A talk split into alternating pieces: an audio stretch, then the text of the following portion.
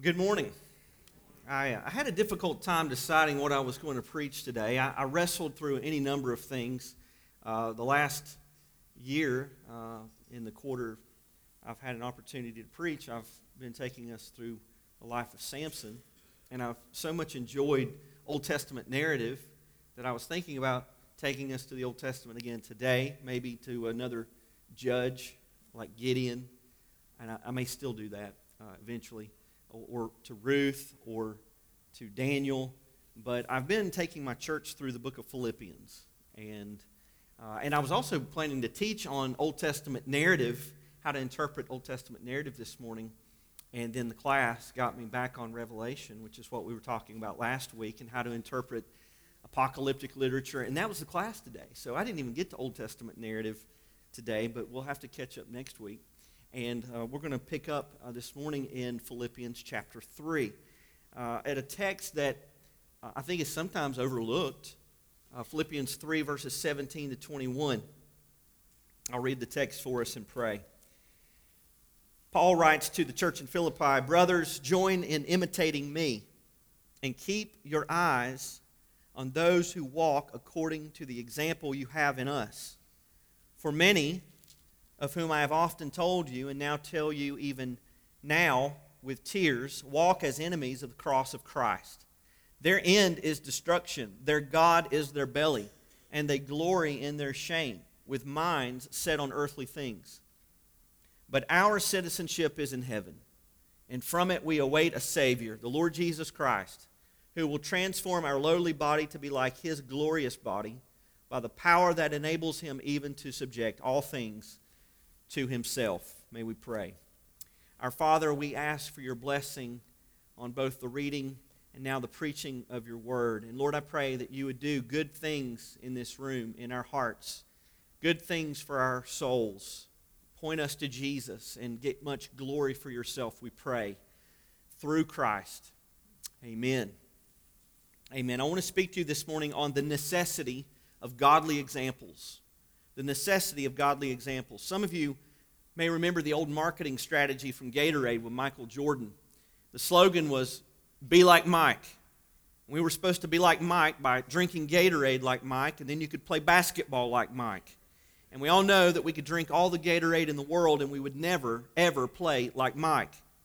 But the commercial illustrated for us an important biblical teaching that Christians need examples, Christians need role models to follow.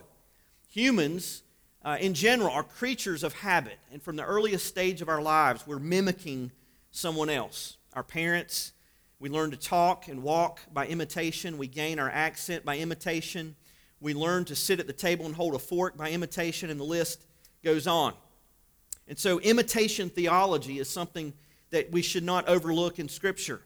We find the Apostle Paul commanding Christians to imitate him a number of times in the New Testament.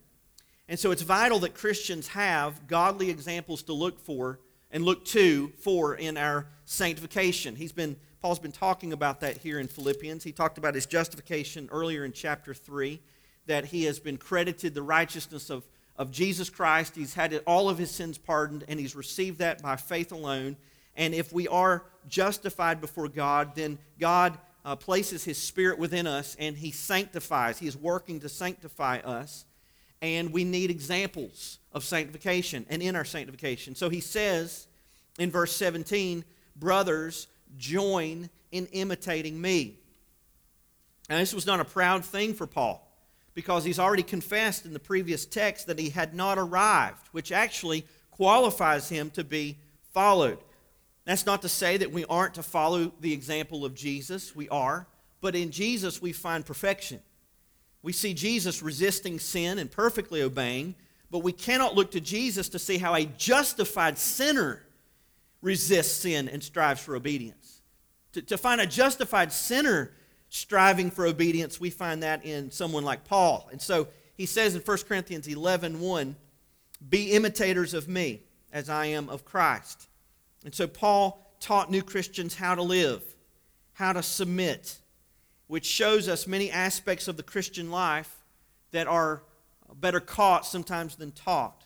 How, how else will we know what a godly marriage looks like without godly husbands and wives? What does godly parenting look like if we don't have faithful parents in our church to look to? Christian homes, what does that look like? Family worship, how to love, how to live, how to trust, how to disagree, reconcile, and forgive, how to share the gospel, how to pray. We learn those things by looking around us and looking at others. And so Christians need examples, and we need examples outside of our context. You see here in verse 17, Paul's pointing to himself. He's not a native Philippian. When he wrote this epistle, he was hundreds of miles away in prison in Rome. He wasn't the person, the easiest person to imitate at this time, but he had spent a lot of time with the Philippian church. And so he could point to himself and, and their memory of him. And I think Paul would say we can look to and we should look to examples like him outside of our context. We should look for examples in Scripture. Obviously, we should imitate the good examples of God's Word and learn from their faithfulness and their sins. We learn from faithful and sinful Noah, Abraham, Jacob, Joseph, Moses, David, Solomon, the apostles, especially Peter and Paul.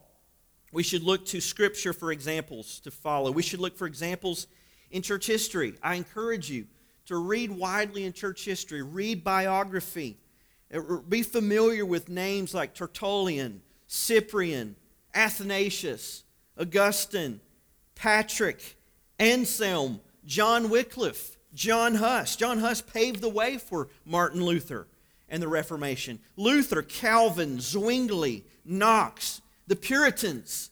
Read the Puritans, John Owen, John Bunyan, Jonathan Edwards, the Wesley brothers, Whitefield, Wilberforce, William Carey, John Newton, David Livingstone, Charles Spurgeon, C.S. Lewis, Martyn Lloyd-Jones, one of my personal favorites, Francis Schaeffer, Carl Henry, I could go on. These are names that we should look to and say, I can look to faithfulness, I can look to sacrifice, I can look to obedience in these examples and learn from them. And we should also learn from examples that are in distant churches and other places, even in our own time period.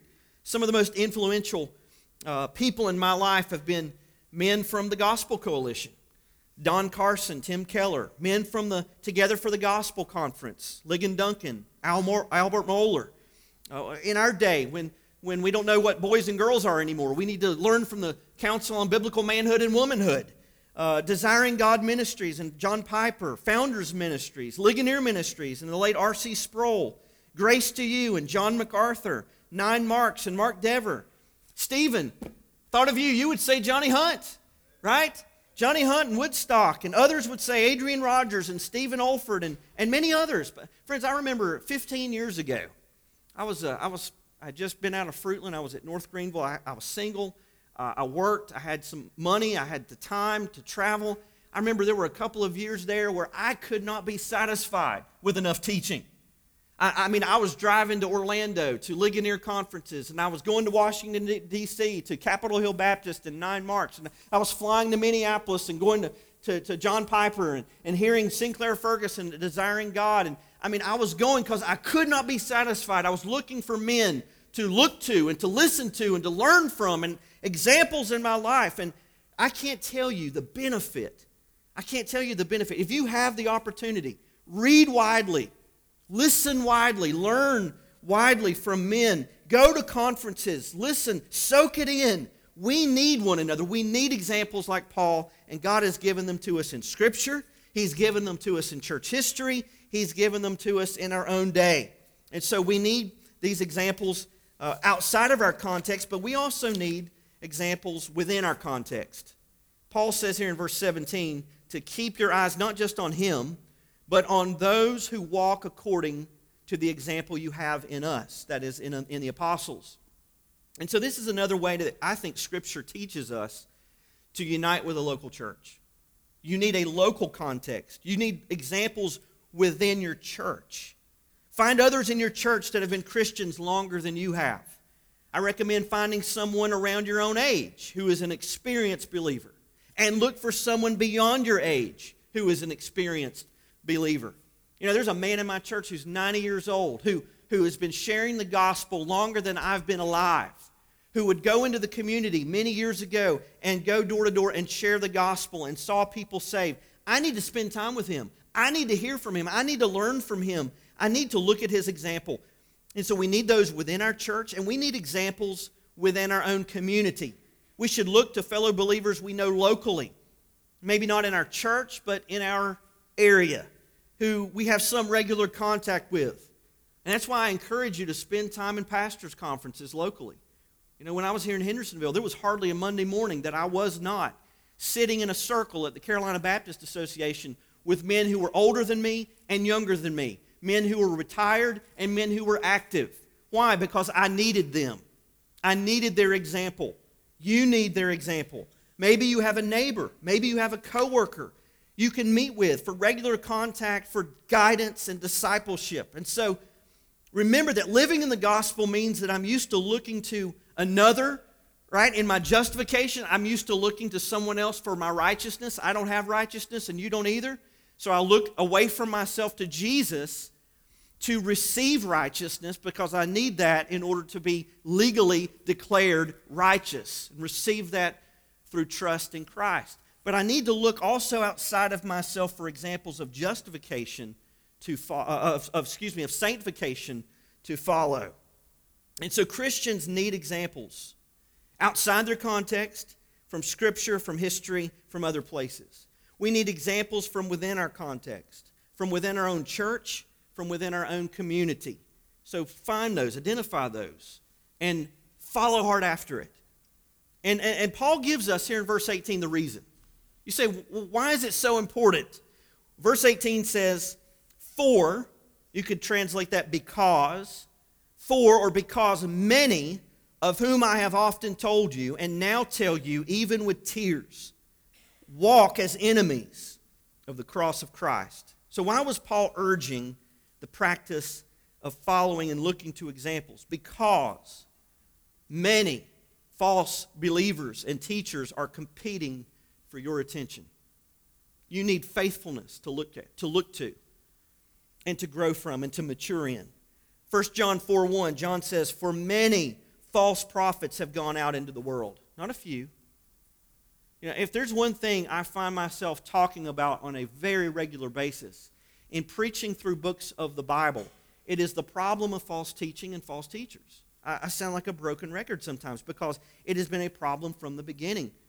And here it is 2 John 7 For many, many deceivers have gone out into the world. And, and, and so they're leading us, they're, they're walking as enemies of the cross. That, that metaphor of walking is a frequent image in the New Testament to describe someone's manner of living, their lifestyle, their, their, their habits, their patterns. The Puritan, John Owen, one example I look to, said, In many places it is useless to seek for Christianity among Christians. That was the 15 or 1600s. So, who were the false teachers that Paul was concerned about in Philippi here in verse 18? Well, their identity is uncertain. One thing is clear that whomever they were, they were not, they were not professing unbelievers. They were professing believers. They weren't total pagans. How do we know? Well, because one, Paul says he's warning them with tears. he's really distraught over this because he, he knows the enemy is within, it's insidious. And for another, it isn't likely that, that the Philippian Christians would have been tempted to model themselves after people who didn't at least claim to be Christians. And Paul's description of these people as enemies of the cross indicates that Paul is thinking of people who claim allegiance to the cross, but who oppose it in some way. And I would say they're opposing it with their lives. Another contemporary example, Don Carson, said these people like, uh, they, they talk a good line they dupe the unwary and the undiscerning. They parade themselves as Christian leaders and perhaps even exhibit a good deal of power. And so Paul addresses several enemies of the gospel in this passage or in the book of Philippians that we can look to and say, I think this is who he's referring to. In chapter 1, remember, he's in Rome, he's writing to Philippi, and he says that there are professing Christians in Rome who wanted to hurt him. Now, I know that's hard to believe that there's people in the church who want to hurt you. But there are people in the church who wanted to hurt Paul in chapter 1, verse 15. And then there are Judaizers referred to here in chapter 3. These are professing Christians who were adding to the gospel. Jesus wasn't enough. Justification by faith alone was not enough. But, but here I believe Paul's referring to a third enemy of the gospel in this passage, uh, and that is Gentile libertines, those who are antinomian in their living. So he, he transitions from one extreme group, the legalists, to the libertines, from the legalistic Judaizers to the libertine Gentiles. You see, legalists add to the gospel. They, they say it's Jesus by faith plus something. And the libertine subtracts from the gospel. They say, yeah, yeah, the gospel justifies you, but, but hold the sanctification. Paul says, Are we to continue in sin that grace may abound? Romans 6. So it seems clear that the enemies Paul's thinking of here were, were, were Gentiles who professed to be Christians, but whose lives clearly identified them as enemies of the cross. Their lives denied their profession. And we should be very concerned for ourselves and for our people by this threat. Paul says here that he constantly warned believers of this threat, and he did so even with tears. Don Carson again said, We must not become people who denounce but who do not weep. Neither may we become people who weep but never denounce. Too much is at stake both ways. And so, friends, in our day, to have a right understanding of the gospel is so rare. Eh, yes, I believe that. It is so rare for people to have a right understanding of the gospel today that once we gain a right understanding of it, we must fight with all our might to remain clear in that understanding because so much of what we hear and what people are being taught subverts and distorts the true gospel of grace. So, how can we do it? How can we detect an enemy of the cross that he refers to here? He says, For many walk as enemies of the cross of Christ. Well, first, look for a teacher's understanding of the cross. When you read someone, when you listen to someone, ask some questions. What is the place of the cross in their teaching? And by cross, of course, Paul is he's thinking of the atoning death of Jesus and all that it represents. And so let me help you identify some common assaults by giving you some questions to ask of someone's teaching. One, do they view Jesus and the cross as, as a mere martyrdom? Now, Jesus was not a mere martyr. A martyr is someone whose death is, sometimes unintentional. Jesus' death was very intentional. It's on purpose.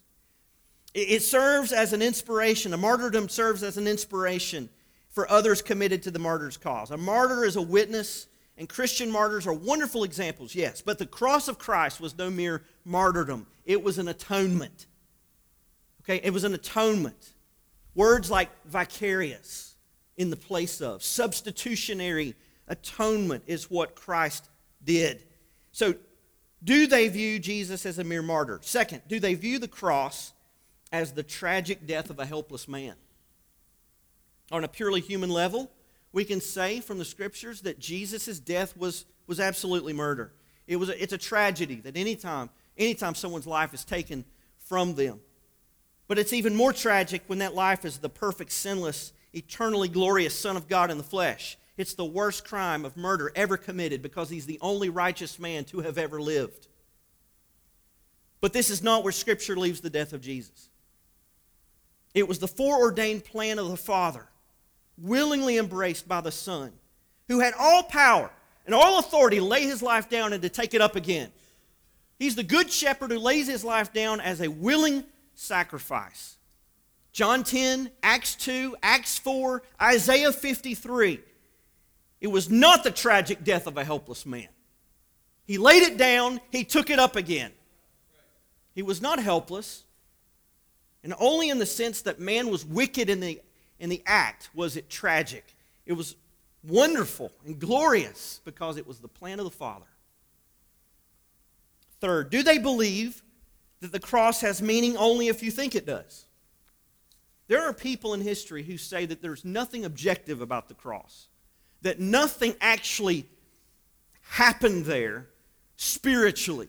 There was no, there was no wrath absorbing atonement, there was no penalty paid. All that talk is old, primitive talk. This is the theology, I think, of a man like Rudolf Bultmann, who said, You look at the cross, and if you look at the cross and you feel something, then it means something. If you look at the cross and it, and it compels you to do something, or it gives you warm fuzzies, or it makes you want to love somebody, then, it, then it, you give it meaning. It's not objective, it's subjective, they'll say. They, they, they might all the way deny the historicity of the crucifixion or, or at least its spiritual significance and tell people that if believing in the cross makes you feel good or boosts your self esteem or motivates you to a life of virtue, then the cross is important. That is not true at all, friends. The cross of Christ was an objective atonement where a penalty, your penalty was paid on the cross. Your sins were atoned for. Something happened that was applied to you, it was real. Do they, number four, do they reject wrath in connection with the cross? Oh, this has been the view of liberal theology for the past century. The notion that, that God is wrathful is offensive today. It's not even one of his attributes anymore. Does God have any, does God have any wrath anymore? I mean, these teachers refuse to listen to what they'll call a bloody religion, a bloody cross, calling it primitive and obscene. I, I couldn't agree more that it's primitive and obscene because that's what it took to save us. It was a bloody, ugly thing to save vile people like us. They claim that such a view makes the God of the Bible no different than the pagan deities who demand human, even child sacrifice to be appeased. They'll say it's cosmic child abuse, blasphemy. These claim that wrath is just simply incompatible with the God of the New Testament. Friends, on the cross of Christ, there was a propitiation. The wrath of God was satisfied, and a penalty was paid, and sinners were saved. Did anything happen at the cross? Yes, I was saved at the cross. You were saved at the cross. You received the benefits by faith. Just ask Ananias and Sapphira if God still has wrath. New Testament. Do they reduce, number five, the cross to a mere example to be followed? And we're talking about examples today. And there are exemplary qualities to Jesus, to his life and his ministry and the cross. Absolutely. There's things to be looked, we look to. We look to the cross. It is a lovely, ultimate example of sacrifice and love, but it's not only that. That, that you know, some will teach that what Jesus came to accomplish was to teach people how to get along how to live at peace with one another. The cross was just an example to be imitated, not a place of substitution for sinners or a sacrificial death on behalf of others or a judgment bearing, penalty paying atonement. But that's exactly what it is. You know, if I'm drowning in the ocean, or really better, I'm dead, I've drowned in the ocean, that's really where we are. We're not drowning, we're, we're drowned. I don't need someone to come out there and teach me the backstroke. I need somebody to save me and then infuse life into me. You know, Jesus didn't come to teach you how to save yourself. Jesus didn't come to add to your work. Jesus came to save you. And he did it. He did it. He was successful. Number six, does the cross that they preach have the power to justify and sanctify? I think this actually gets to the heart of the problem Paul's addressing here. There are those who will lead you to believe that the cross saves you from hell, but does not save you from sin. They will say that when you are saved, Jesus becomes your Savior, but if you want to be a serious Christian, then you should repent of sin and make Jesus your Lord. I've said it before and I'll say it again. You don't make Jesus anything, Jesus is the Lord. You submit to that, you yield to that. You don't make him that. He is the Lord. And so when we come to Christ and we come to the cross, we come to Savior and Lord. Romans 10 is very clear that if we confess with our mouth that, our mouth that Jesus is Savior, no, that we confess with our mouth that Jesus is Lord, you believe in your heart that God raised him from the dead, you will be saved. And those who are saved have, have submitted to his lordship. They have submitted to sanctification, and they will be sanctified, not just justified. He gets us out of hell, and he gets hell out of us. He saves us from the penalty, He saves us from sin's power. And one day He will save us from sin's presence. Justification, sanctification. glorification. And lastly, does their teaching even have a cross? There's, there's all kinds of teaching and preaching today don't even have a cross. There's something noticeably absent from a lot of supposed Christian teaching today, and that's, that's a cross period. Crossless preaching, Christless Christianity is all over the place. The gospel then becomes about how Jesus can meet your felt needs and give you all the worldly things you ever wanted. Words like repentance and obedience and sacrifice and suffering are nowhere to be found. So much so that their preaching, their teaching, and their gospel is another religion altogether. And so, the first way to detect an enemy of the cross is to ask yourself, what is a teacher's understanding of the cross? And ask some of those questions. Analyze what is their view. Where's the cross and what does it mean? And second, look for idolatry. Ask, is Jesus being replaced with or displaced by something? You notice he refers to these enemies of the cross as having their God as their belly. You know, what he's referring to here is more than just the, the desires of the stomach. He's referring, he's using as an analogy to refer to bodily desires and sinful appetites and anything that replaces God in your affections and in your ambitions and, and appeals to that. Um, you know, obviously, I'm thinking in part here of health, wealth, and prosperity preaching here that's attacked. I, I think of, you know, my, my favorite prophet is Peter Popoff. Anybody ever listen to Peter Popoff? This guy, he is a piece of work. Stephen's back there nodding. I, am glad you know. I, I called the number one time. Yes, I did. Because I wanted the miracle water. And they sent it to me in this little little thing, and I, it said, you know, you can drink it for your health or you can pour it on your wallet for your wealth. So, and then they sent me a prayer cloth, you know, and then they call, and then the recording says, don't hang up. Uh, I've never seen such an explosion of miracles, divine transfers of millions of dollars, and I hear these people excitedly testifying that God's blessed them with 30,000 and another said 94,000 in the bank. She thought it was a mistake. And, and then he sends these things out, miracle manna. Friends, what, what is the, what's behind all that? You know, it's this. Their God is their belly. People who worship temporal, earthly things, oh, it appeals to them all day long. I mean, this is what's happening in John 6 when Jesus feeds the 5,000. Right? They, he feeds them, and the next day he goes to the other side of the sea. They follow him there, and he says, You didn't follow me because of the signs I perform. You followed me because you wanted breakfast.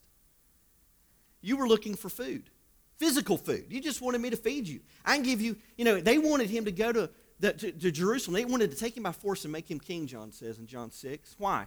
Because he can go to Jerusalem and man, he can he can throw the Romans out and he can make food and he can he can liberate us and he'll give us all the earthly wealth and greatness and health. He can heal us from all our sicknesses. It'll be great. And he says, No, you got to eat my flesh and drink my blood. Whoa, what is this all about? They were offended. By the end of the chapter, they leave. Most of them are gone, and he looks to the 12 and says, You want to go away as well? Lord, to whom shall we go? You have the words of eternal life. Chapter 7 is earthly brothers who are not believers yet are kind of like, What's going on? You need to be going to Jerusalem and showing your greatness. And so he rebukes them. Friends, it's the same old story. Let's suppose for a moment that that these things are what Christianity is all about. Can miracles cure my sicknesses and diseases forever in this life? No. Can money provide everything I need or want in this life? Eh, you know, anything that takes the rightful place of Jesus and his sacrifice, his atonement, his forgiveness, his righteousness is an idol. I have to move on for the sake of time. The first way to detect an enemy of the cross is to find the place of the cross in their teaching and then to find any substitutes for the cross in their teaching, any idols for the cross in their teaching. And then, third, listen. Listen for where they boast. Ask who or what is getting the glory in their teaching. You notice Paul says here, they glory in their shame. They don't glory in God, they don't glory in Christ, they glory in themselves. If a teacher never teaches Whoever does not bear his own cross and come after me cannot be my disciple, is a false teacher. Whenever you see a professing Christian teacher flaunting things he should be ashamed of, then you know they're to be rejected. Now, hear me well. I'm not saying that owning some nice things is always a sign of glorying in your shame. But if things are the pursuit of a person's life, where is Christ in that? You know, things can be obstacles and distractions and not blessings and opportunities and tools. I mean, years ago, I had to, you know, I thought about this. Nobody's ever done this. Uh, I've never had to have this problem. But I thought, you know, if somebody gave me, you know, a $70,000 vehicle as a pastor, what should I do with it? Should I keep it? Should I drive it and just say, Lord, thank you, Lord, for the blessing? Or should I sell it and use the money for ministry? You know, there, there's, any, there's a number of right answers to that question. But one thing I thought about when that question came to my mind was this. At the, at the particular time in my life, I, I was ministering to a lot of people who lived in poverty, people who lived in the, the, the rundown trailer park, who lived in the project, who was homeless. And I thought, you know, what, what good would it do if I pull up in the trailer park in a $75,000 vehicle and say, I want to tell you about my treasure, Jesus? I, I don't know that they're going to hear the message. I, I don't know that they're going to hear that my treasure is Jesus because of the distraction in the driveway. And so, friends, we should never, no teacher should ever put obstacles and barriers to the gospel in front of people. We should be willing to lay those things aside and not glory in our shame, but glory in one thing glory in the gospel, glory in the message. And so we have been delivered from boasting in self and boasting in stuff, and, and our only boasting is in the cross. Paul said, Galatians 6:14, but far be it from me to boast except in the cross of the Lord Jesus Christ. That's what I boast in. That's what you should boast in. It's what we boast in. And number four, fourth way to detect a false teacher, search for the trap of worldliness. This is, this is kind of related to the others, but where am I being asked to invest? My time, my money, my resources, my energy. They set their minds on earthly things. Their minds are fixed on the temporal, not the eternal. And so, enemies of the cross don't necessarily focus on evil, sinful things, but the substance of their teaching is what belongs to this world. They live for the present, they live for the here and now. The earthly, the temporal, the things that keep us restless, that keep us dissatisfied, the things that satisfy for a time and disappoint us again. And sometimes I wonder if, I know this is not the motive of everyone, but I wonder if sometimes there are American Christians who say, I want to go minister to the poor, starving masses in a third world country because they just can't imagine a world without all the things they enjoy. For them, the greatest hell is to be without their iPhone and their favorite celebrity. I mean, I don't think most are motivated that way, but we need to examine our hearts and say, really, what is the fundamental problem in that country? It's not that they don't have enough stuff, it's that they're sinners and they're under the wrath of God. And they need the good news of Jesus Christ to rescue them from eternal hell and from their sin even now in its power. And so the gospel teaches us to transfer our portfolio to heaven, where moth and rust does not corrupt, where thieves cannot break in and steal. So, detect an enemy of the cross, ask these questions What is the place of the cross in their teaching? Is Jesus being displaced by something? Who or what is receiving glory? And fourth, where am I being asked to invest? The last things I'll say, and I'll say them quickly, because it's in the text, is I think Paul in verses 20 to 21 also give us some, some, some ammunition to combat these allurements that the enemies of the cross give. In verses 20 and 21, he says, But our citizenship is in heaven. No, that's a tra- see that transition? This is an enemy of the cross. But our citizenship somewhere else. Right? Eternal perspective. Our citizenship is in heaven. So remember where home is. Remember where home is. Our citizenship belongs somewhere else. We've been dropped in behind enemy lines. We're here for a time to do a job, and then we're gone. We're out of here. Our citizenship is in heaven. We're homesick for heaven. And so, real Christians should not try to live like this world is our home. We're citizens of heaven, living as resident aliens of the earth. One Christian man's epitaph read, Of this blessed man let this praise be given. heaven was in him before he was in heaven. I want that to be true of me. And second, remember not only that heaven is home, but rescue is coming. And from it, from heaven, we await a Savior. Not something better than just an example, a Savior. The Lord Jesus Christ. And third, remember the glory that awaits you. When He comes, what will He do? Who will transform our lowly body to be like His glorious body? Uh, any remnants of our bellies being our gods will be gone. Our, our bodies will perfectly desire, hunger for, long for what God wants for us. He will resurrect us, He will transform us and make us like Him in our glorious body. And fourth, remember that the judgment of God is against the enemies of the cross. He will transform our lowly bodies to be like His glorious body by the power that enables Him even to subject all things to Himself. That's King, that's Lord, that's judgment. Remember, judgment is coming against enemies of the cross. Remember where your home is, it's where your citizenship is. Remember that a Savior is coming to rescue us. Remember, there's glory awaiting us eternal, limitless glory in the resurrection. And remember, God's judgment is against his enemies. Remember that when we find worthy examples to follow, and we're able, then we are able to warn others of the enemies of the gospel. Then we too become godly examples for others. There are people in our churches, and I'm finding this very true in my church because of its history. I'm having to forcefully pull them away from 30 years of leadership by enemies of the cross. I say this knowing that I'm live, but it's true. To warn them of false teaching and to look around and see its destructive effects. Don't misunderstand me. We're not saved by imitation or examples. We cannot atone for our own sins.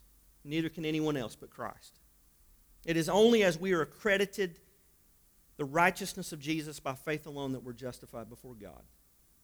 The place to begin imitating believers is to follow their lead by believing upon Christ, repenting of our sin, and remembering the words of James 4. Do you, do you not know that friendship with the world is enmity with God? Therefore, whoever wishes to be a friend of the world makes himself an enemy of God. Are you the Lord's friend? And if you're still, I trust no one is here today, an enemy of the cross, but if in any way your teaching is, repent of that today. Repent of that today. Be a friend of God, a friend of the cross. Preach cross, a cross-centered Christian gospel. May we pray. Our Father, we come to you this morning recognizing that there's a danger that's always against the church, and that is of enemies of the cross infiltrating our churches. Sometimes it comes in surprising places from surprising people.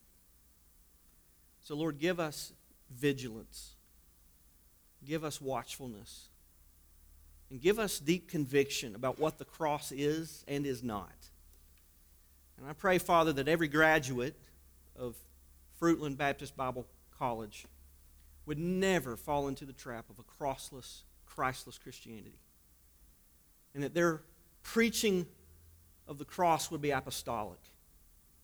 It would be wrath bearing, penalty and judgment paying, atonement, substitution, rich, deep words like that would be used that we would be faithful to the cross, saying, as we enter glory, as we claim our citizenship finally, fully. Nothing in my hand I bring, simply to thy cross I cling. In Jesus' name, amen.